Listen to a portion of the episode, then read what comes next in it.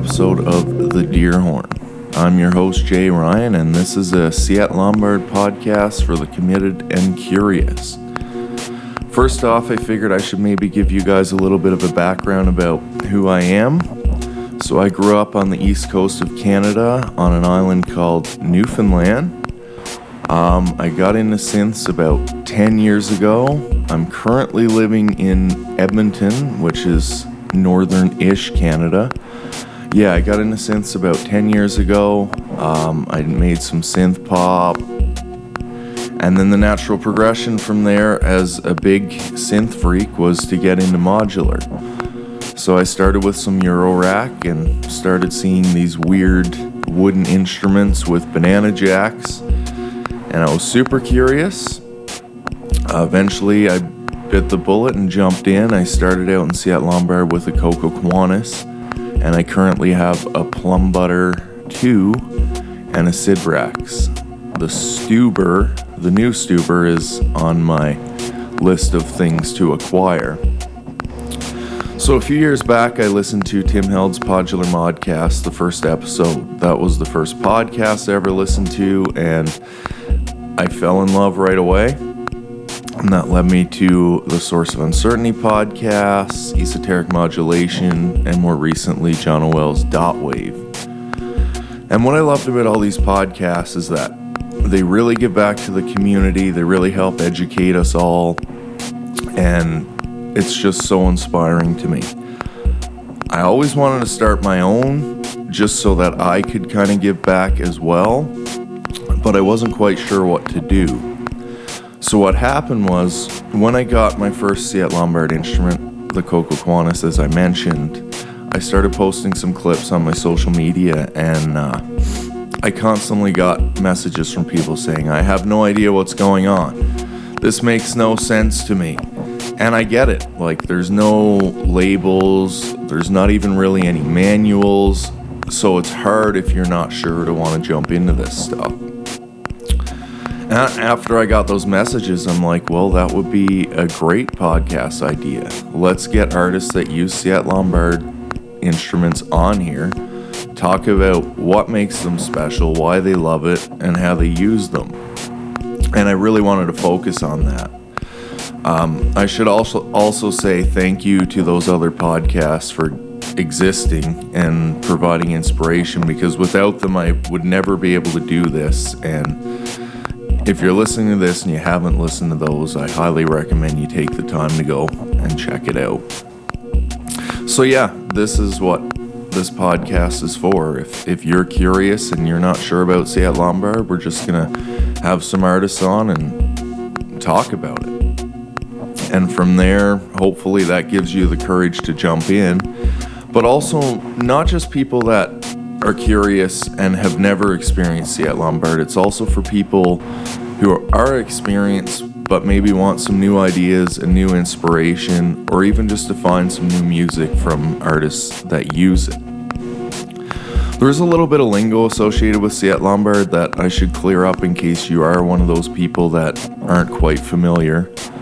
So, the Cocoquantus is commonly referred to as the Coco, and that is I would I would say probably the most popular piece that of Ciat-Lonbarde that's out there. The other thing is the Plumbutter or Plumbutter 2 is often referred to as PB.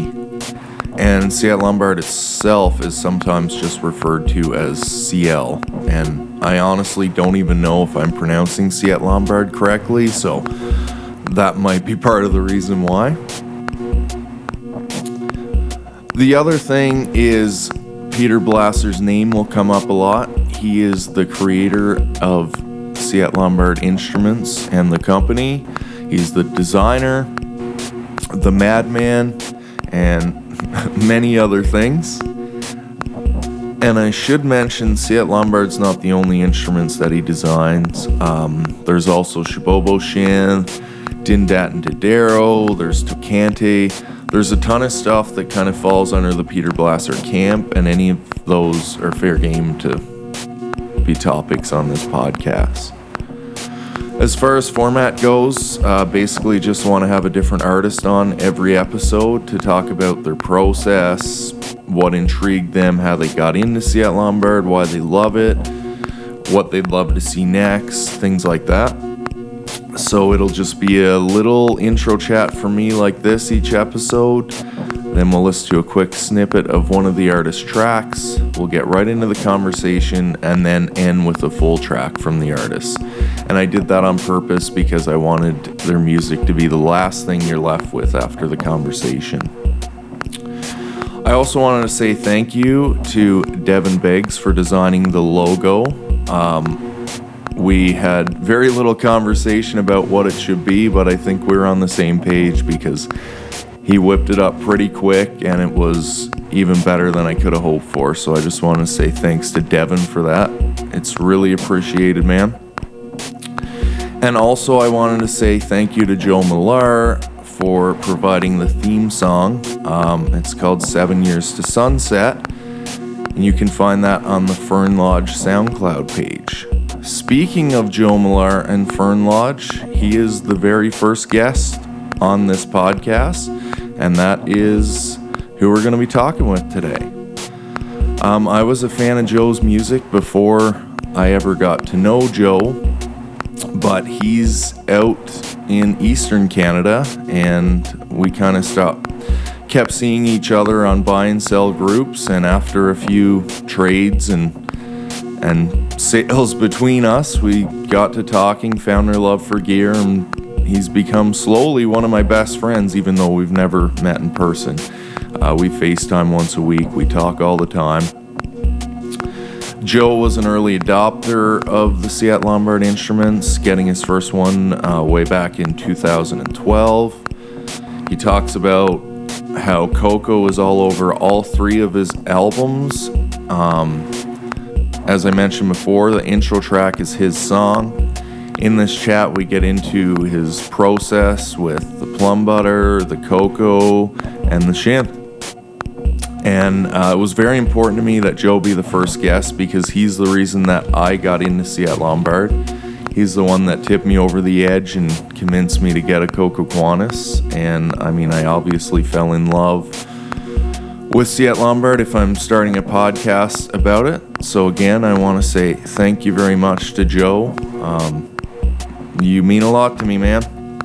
So, let's take a quick listen to his track, The Infinite Moment, and jump right into our conversation. I hope you guys enjoy.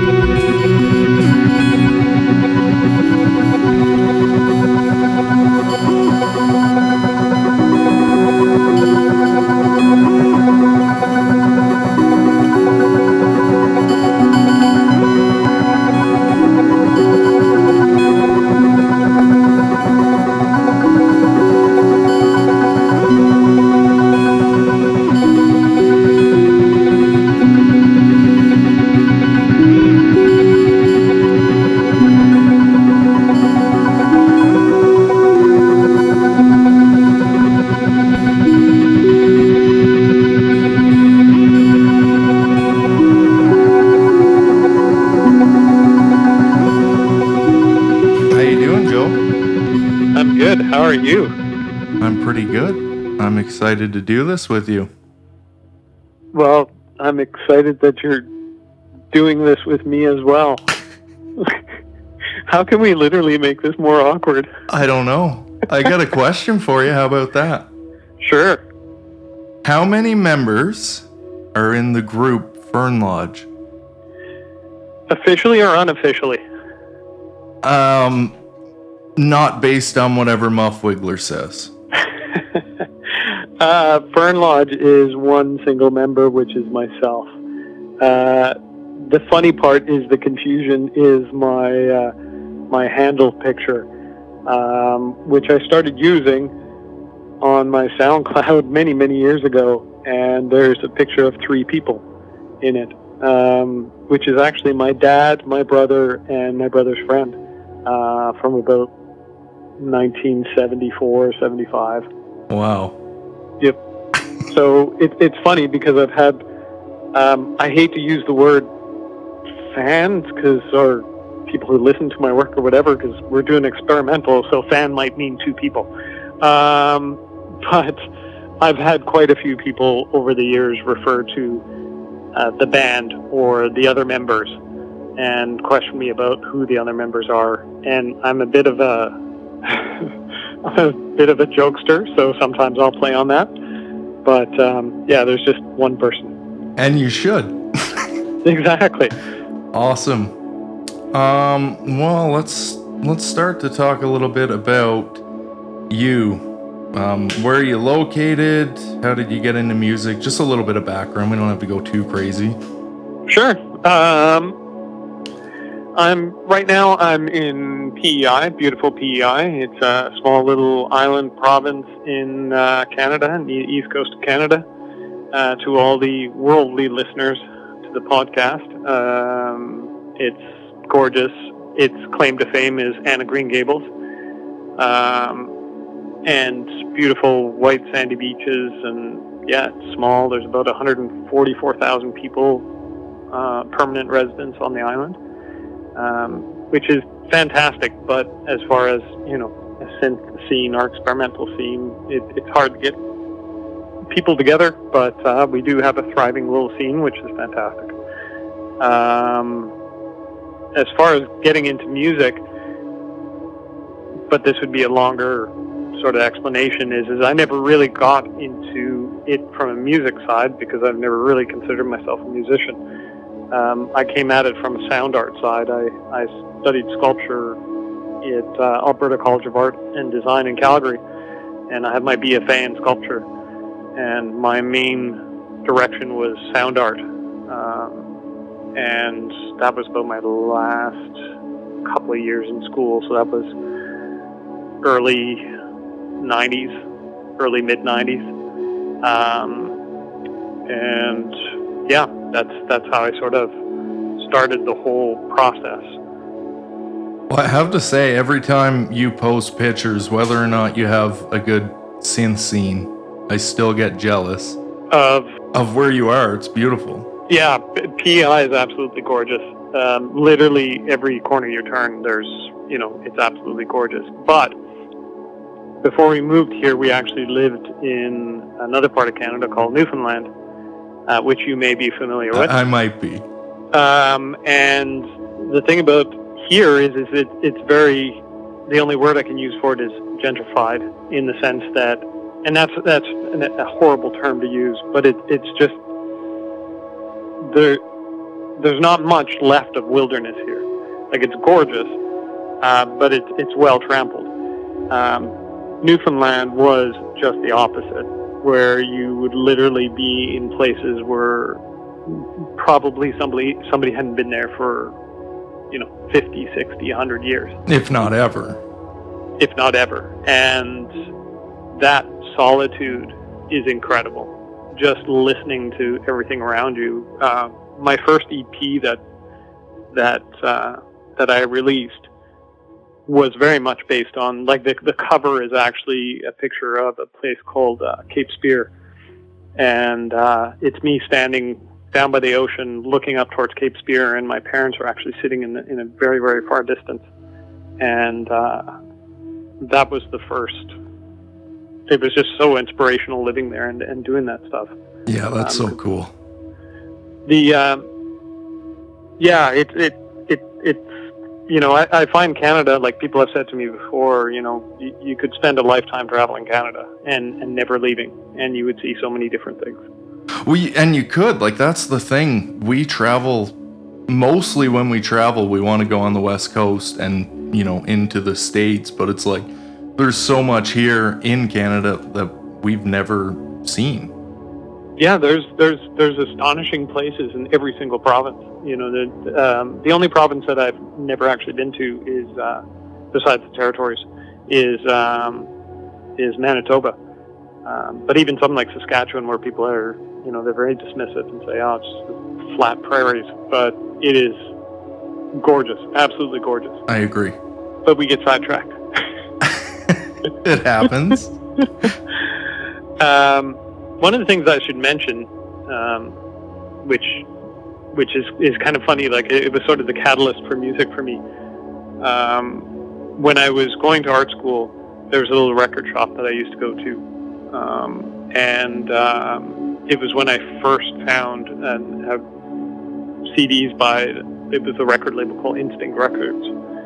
And, you say uh, Instinct? Uh, Instinct Records, and basically uh, some of the artists that are were on Instinct Records or Instinct Records um, made 12K Records, which is somebody like Taylor Deupree, um, and it sort of introduced me to a lot of ambient music at the time. I had listened to sort of proto ambient in the you know late 80s, early 90s, but this was when I really sort of heard a sound that I, that really attracted me.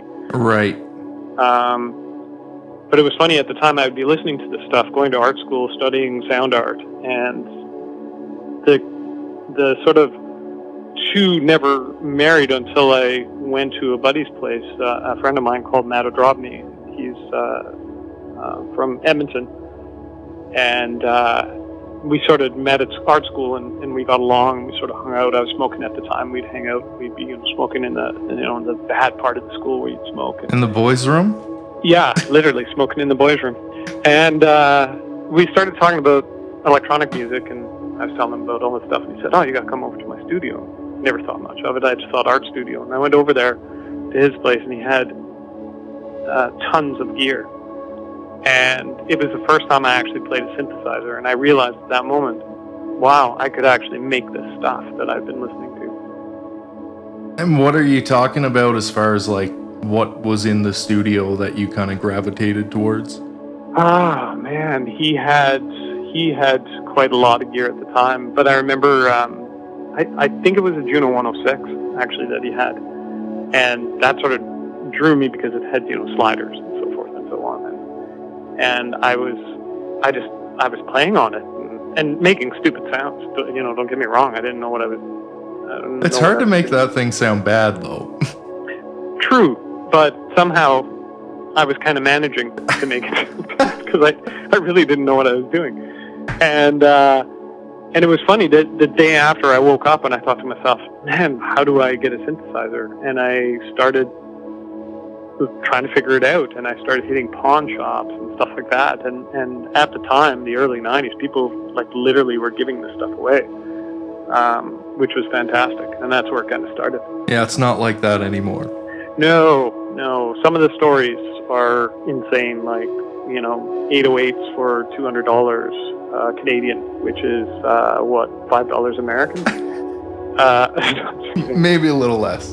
Um, you know, and that, and that's no joke. You know, my first my first Jupiter six, I think, was like less than five hundred dollars.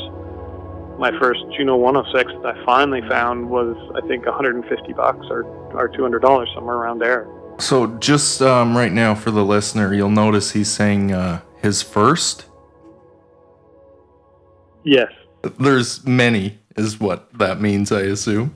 Yes, yes, first of many. Uh, the, the joke actually, it's kind of funny because, you know, leading from point A to point Z, getting into uh, Ciat-Lonbarde stuff is, is I'm I'm slightly renowned for buying and selling the same thing over and over and over and over again. Um, yeah, it's kind of sad. I think but, that's addictive because since I've known you, that's kind of what I've done too. Um, you can't help it. Like, like I think a lot of people get inspired. Like, as an artist, I get inspiration from you know certain elements of my art, and, and one of them is, is is gear. You know what I mean? Uh, and you get a piece of gear, and you're inspired, and then all of a sudden you want another piece of gear, and you want to be inspired by that. So you have to sell something to buy something, and it's sort of a repeated cycle. Um, what I found really funny over the years is, you know, is when you see the certain pieces of gear that you come back to, no matter what and uh, some of those, for example, is CL. Like CL stuff will bring me back no matter what. It's it's like the first hit of heroin. You know what I mean? I I just you can't get away from it.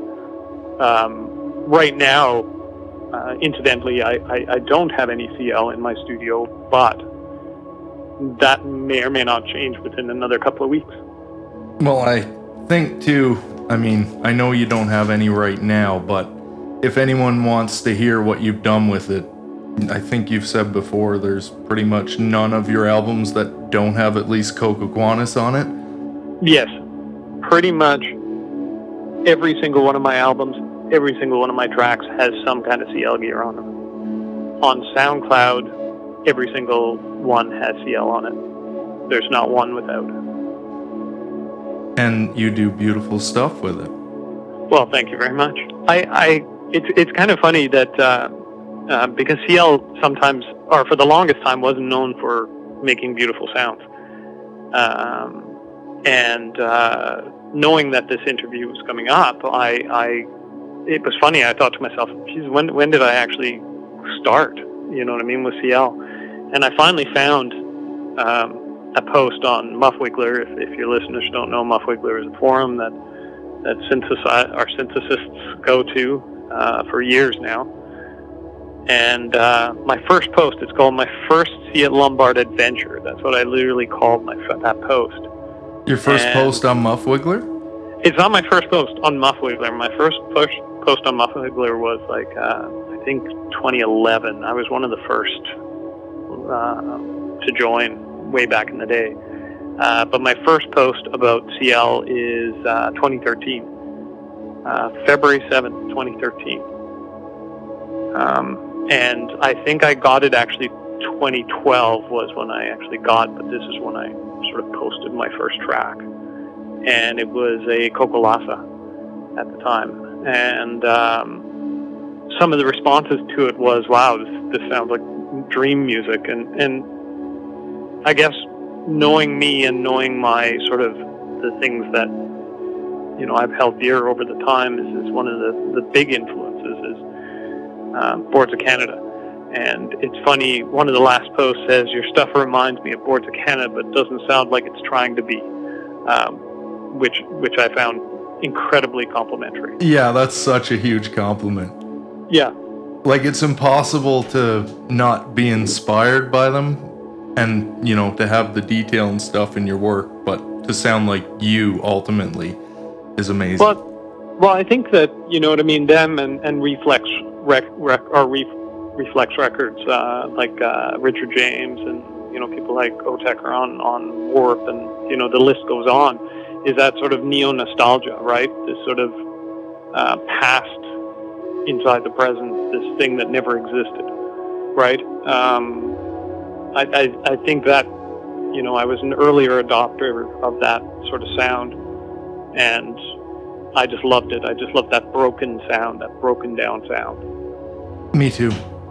Yeah. And the thing is with it, like I don't know what it is, like the neo nostalgia thing you brought up or whatever, but I never like sit down to make music with the intent of it like taking me somewhere specific. But what happens is I get lost in the, th- the sound and then all of a sudden I end up in some memory whether it happened or not and that's what I love. It's just it's like a weird form of time travel or something.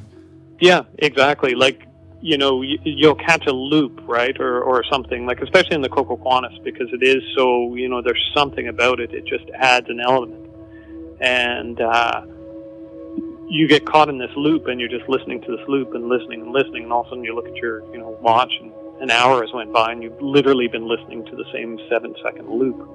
It's funny you mentioned that too, because I've heard a few people I've talked to lately say like that was a huge part of what happened when they got into the CL stuff is that they found themselves listening intently again.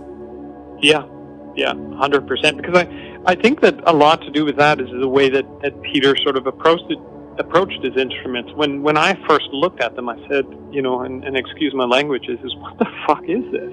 I'm Like, sure you're not alone. You know, a it's it's ugly compared to at the time. You got to remember, you know, this was you know what was going on in in 2012, right? Is you know the flashy big synths and all that kind of stuff, right?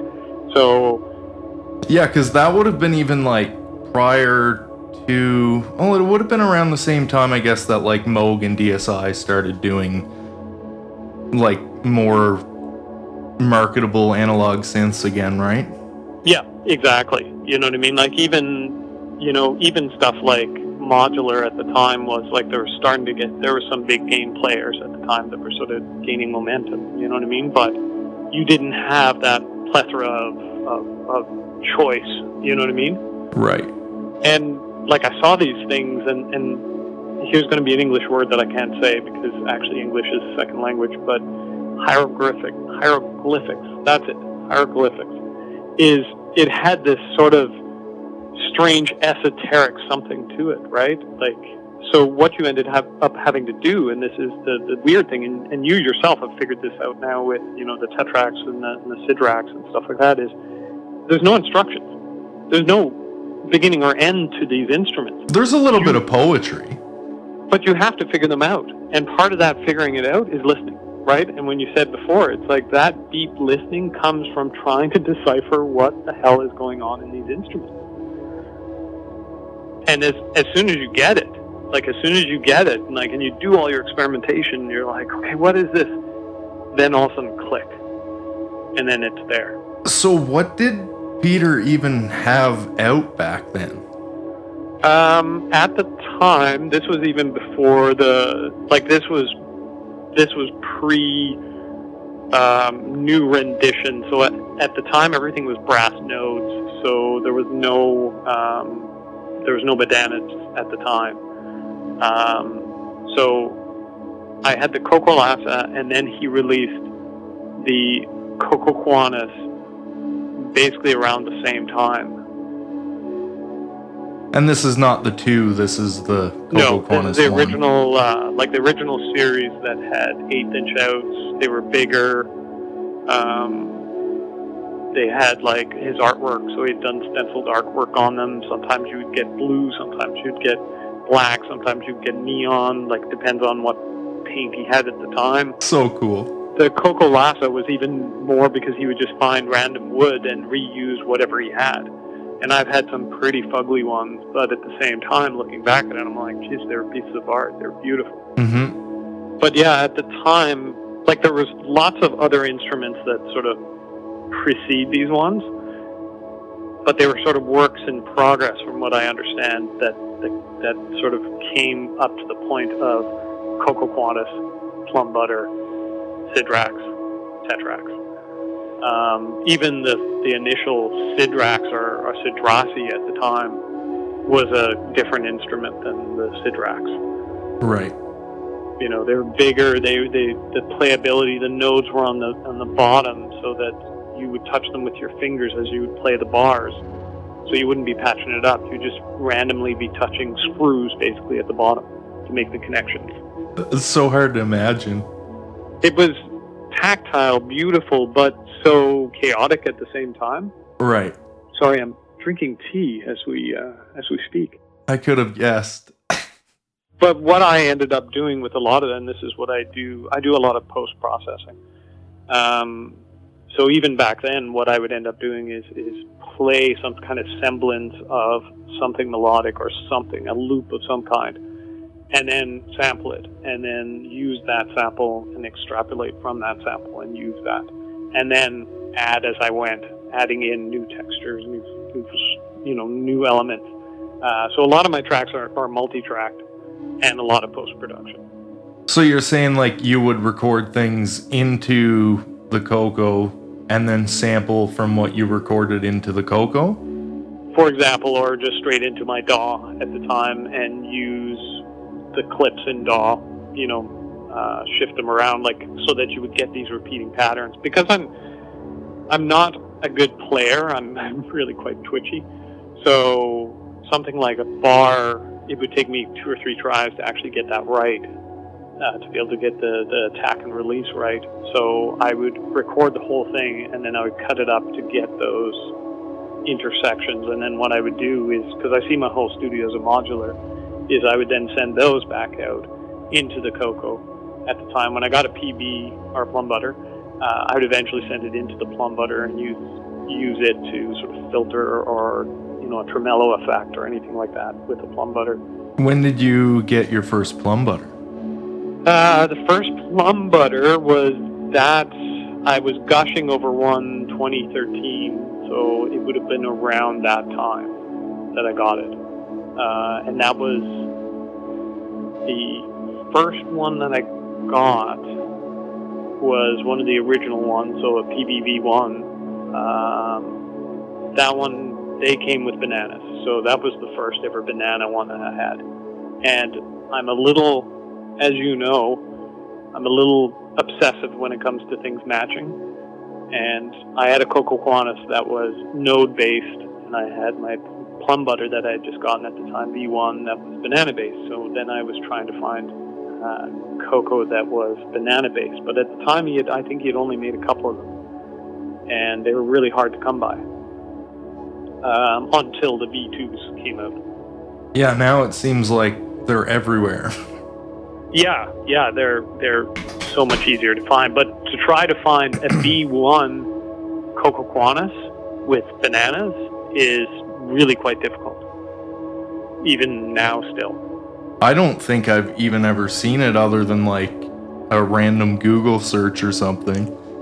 I I eventually had one. So um, the other one, big one at the time, was the Coco Deer, uh, which was basically like the that banana V1 Cocoquantus with uh, uh, deer horns attached to it.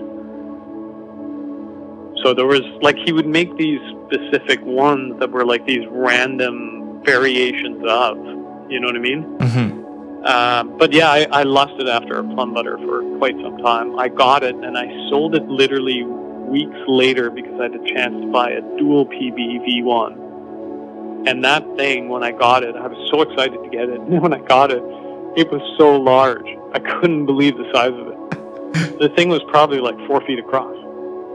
And it it was insane how large it It just didn't fit in my studio. I was like, what, what the hell am I supposed to do with this thing? But it was amazing. I was gonna say I couldn't imagine the power of two. Even like one of those can be daunting if you're trying to fully utilize all of it. Well, and that's the thing too is is like I was literally two weeks, maybe a month into having my first experience with the Plumbutter, and I had already sprung into a, a PBV2 or a PBV1 double. Um, to be honest, I pretty much used one side uh, because I had no clue what I was doing. um, it took me a long time to figure out the, the Plumbutter uh, took me a good year to, to really sort of figure out what I was doing. Uh, and I'm a very impatient person, unfortunately. Well, the thing is, too, like, just so people can realize, like, back then, I don't think it was like it was now, where you can go and see, you know, maybe 20 different YouTube videos that at least use it, or even 20 different articles on the internet where people talk about it. Like, you were basically just playing. Oh, there was there there was nothing. There was literally nothing. And and it's funny to say that 2013 was like back in the day, Yeah. but it's there literally all there was was a small small community of CL users on Muffwiggler. Like we had a little subsection, and some of those guys and gals are still like holding tight doing the stuff, and and you know sort of know a lot of them. But without people like Bartle Booth, like, and I only know their handles, which is I find really funny. Um, is people like you know Hex Education, Bartle Booth, these kind of guys. It was, you know, we would sort of share information. They'd be like, no, no, no, try this. This is what this is for. You know what I mean? And there's a couple of guys on there, like um, Pugix is one of the big ones. He basically went in and started doing it, you know, and he had a web page dedicated to it, like taking it apart mathematically and, and figuring out the the uh, like the voltages of everything and how they swing and all this other kind of stuff. Does that still exist? Um, I think it does. To be honest, let me just check. Actually, Yeah, if you can find it, I'll link it in the show notes, and at the very least, I'd Yep, like to look at it myself. It's, uh, uh, pugix.com. awesome. and um, he did like amazing stuff. Um, he was sort of the, you know what I mean? Like he, he, he, literally a lot of brain behind some of the information. Where you know people like myself were just like cowboys. We were just like whatever, you know. The one thing that I found, like, sorry to cut you off, but like super interesting with the Plumbutter when I started patching is like I didn't understand like all the negative space CV or whatever that it has. Yeah. But then you start patching it around and you realize now everything is rhythmically related, and that's kind of where all the charm from that, as a drum and drama synth, anyways, comes from. I think. Yeah, exactly. Like I think that's the thing is is like separately, you know, if you look at it as an instrument, you're like me. You know what I mean? But when you start breaking it down into like you have basically have two of everything. So it very much reads like a like a Buchla 100 system, um, where each of those module breakdowns has has a has a dual pair, right, Mhm. or a pair. But then when you actually start looking at it as a full system, it's like looking at an easel, like in the sense that sure, it's made up of all these little parts or these doubles of all these little parts, but put together, they just complement each other so well. Yeah, it's it's such a fun instrument. Like, I just remember I think I posted something recently and I was like, I never like the sound of what I do, but nothing's more fun to play with. Well, and it, and it's funny too because you know there's, you know, I don't want to say fifty percent of the time, but I would say thirty percent of the time I hated what I was doing. You know what I mean? But the seventy percent of the time, it was heaven. It was like it was a sound that I'd never heard before. And and that's the thing that I even found now with CL. You know, the the, the opposition to that is is you can really hear when somebody is using a piece of CL gear, uh, especially the Cocoquantus now, uh, or the Coco Two. Um, but there's like when you hit that magic spot, there's nothing like it. No. Well, I just remember like you telling me too when I first got it, you're like, you got to try running stuff into it. Like it's not just use everything, like try using it for processing. And then I did, and I was like, yeah, this is never leaving.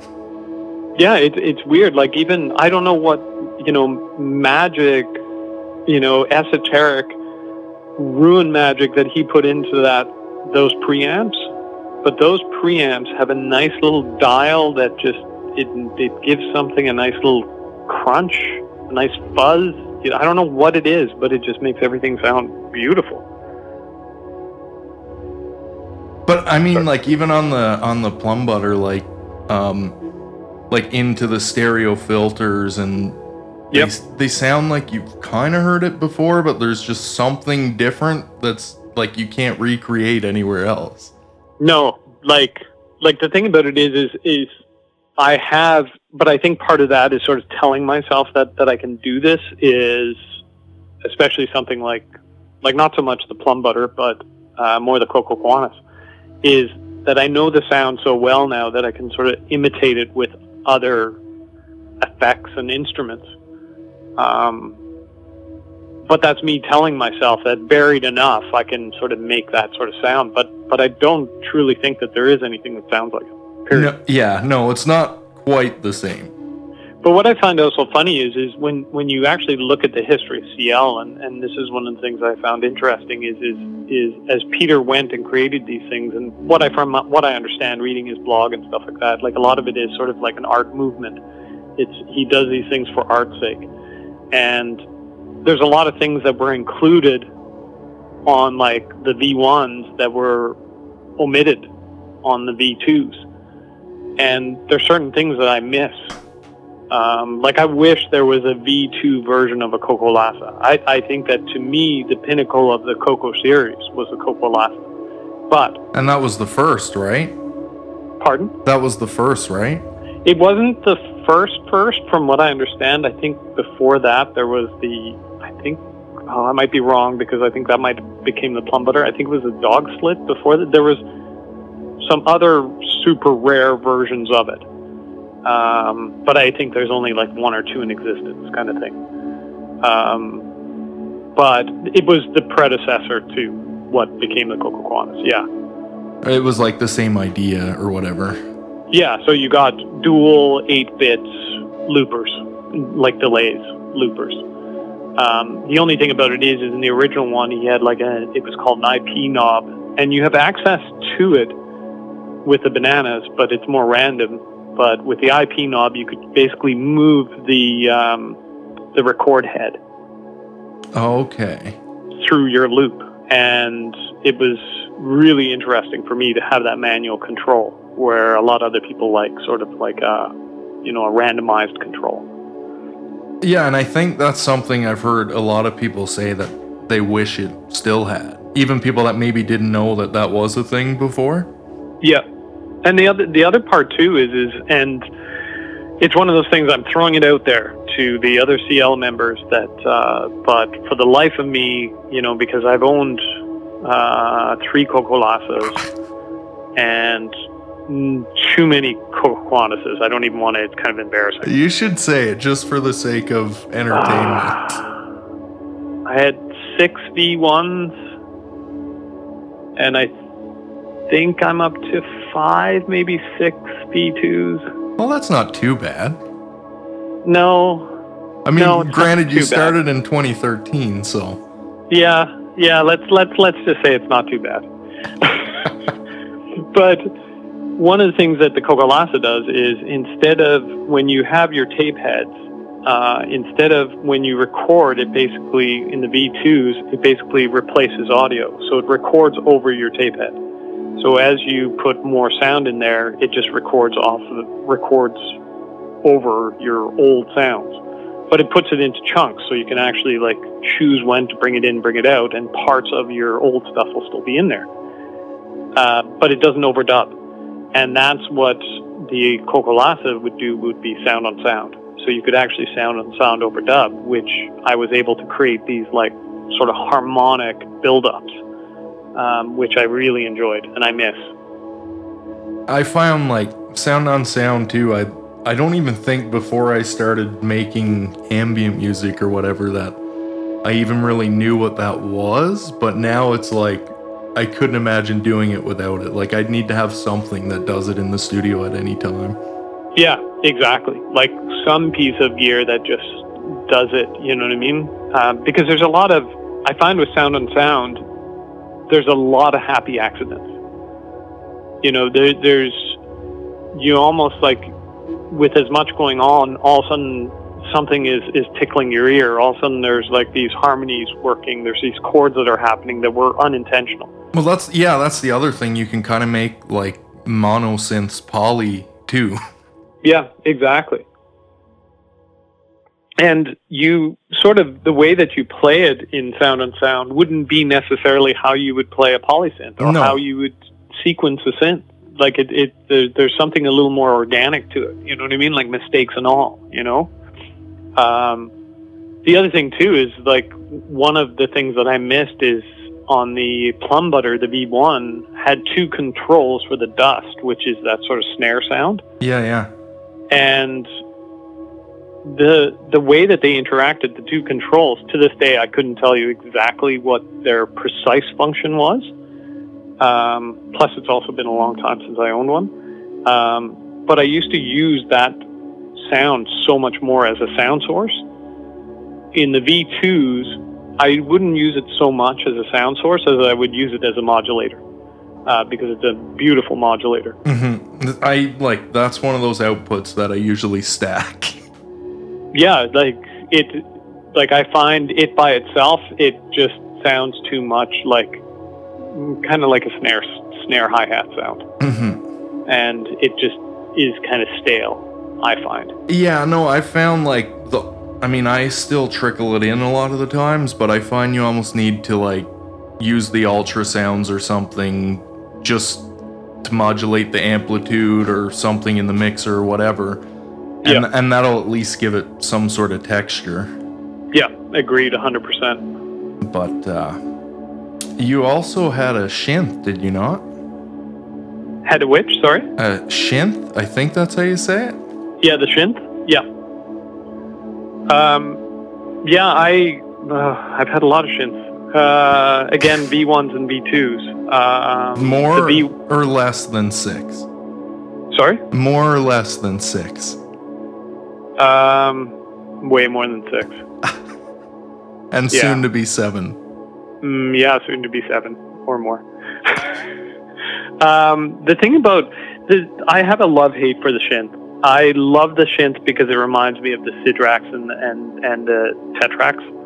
Uh, I love the bars. I love that interaction with it. Um, I love that you can program it. I just cannot get my head around how Peter implemented fish. It, it's his version of what you would imagine a virtual modular system would be, like a Nord modular, where you build your patches and you load them into the Shnth to be able to play. Um, it sort of represents the gestures. Um, and yeah, to get your head around the way to program it is basically how he describes it is, is you're making a bouillabaisse. So you're basically a cook cooking up fish and, and rice and you're putting it into a bowl and you stir it and all this kind of stuff. And that's literally how you're supposed to program this thing. Um, That's I, so I, strange. What's that? It's so strange. It, it really is, and it's even stranger when you actually see it in person and try to do it, um, because it's so mathematical, but at the same time it's so esoteric. Other people, uh, there's there's there's guys out there that are phenomenal uh, on it. That just, you know what I mean? Like it just comes second nature to them. Um, and there's a lot of patch sharing, which I like. This is what I really like about the. Uh, about the community too is is everybody is like they like sharing their ideas and sharing their information. Um, but with the Shnth, what I did love about it, and what I didn't so much love about the the Sidrax and, and the Tetrax is you can't control the attack and decay of them besides just your gestures. Yeah, that can be so frustrating sometimes. You just have to play to the instrument.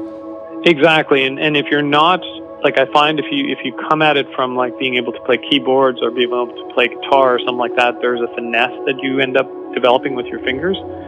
I like I said, I'm really twitchy, so like I think I got it, and then I end up, you know, twitching out a little bit, and and it just doesn't work. Yeah. But with the Shnth, you could actually set attack and decay, and you could also make it true stereo instead of bouncing between left and right stereo field. Um, so I ended up being able to make these sort of dirty Sidrax sounds that were beautiful. They were just beautiful digital, gross versions of sine waves that I could have these super, like I was getting so many overlapping notes that it would end up distorting into this beautiful fuzz. And it's incredible. Well, I hope you get one again soon. I like I definitely want to hear more of that thing. They're wonderful because they're they're small, they're portable. You can put headphones into them and just play around with them. They're they're a wonderful little instrument. Is there anything that Peter hasn't made that you'd love to see his take on? Well, um, this is kind of a cheat because I've owned one and I know that it's in production. Uh, but the stubber is the one that I'm sort of looking forward to. Um, basically, it's his version of a of a of a filter, of a standalone filter. Um, that's the one I, I think that I'm really looking forward to. But I mean, like, is there something that doesn't exist? Like, is there like something you'd love to see him do something with? Um, I would like. I think for me, what I just mentioned there, because because he's worked like he's released Euro modules now and stuff like that. There are sort of variations of all these things that you could sort of build your own. Right. Um, but I'd love to see like an expanded version of something like the Sidrax, uh, with at least attack and decay.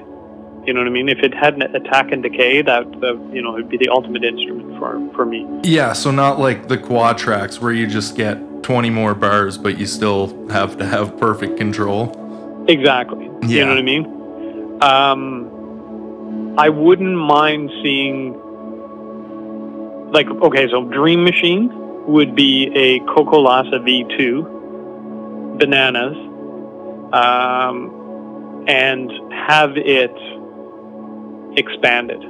So, in other words, what I would see, because the Cocolase, what's, okay, quick little thing here is, is the Cocoquantus, the thing that makes it interesting is the Quantusi. The Quantusi is the little, the LFOs that sort of talk to each other in the middle of the Cocolase, or the uh, Cocoquantus.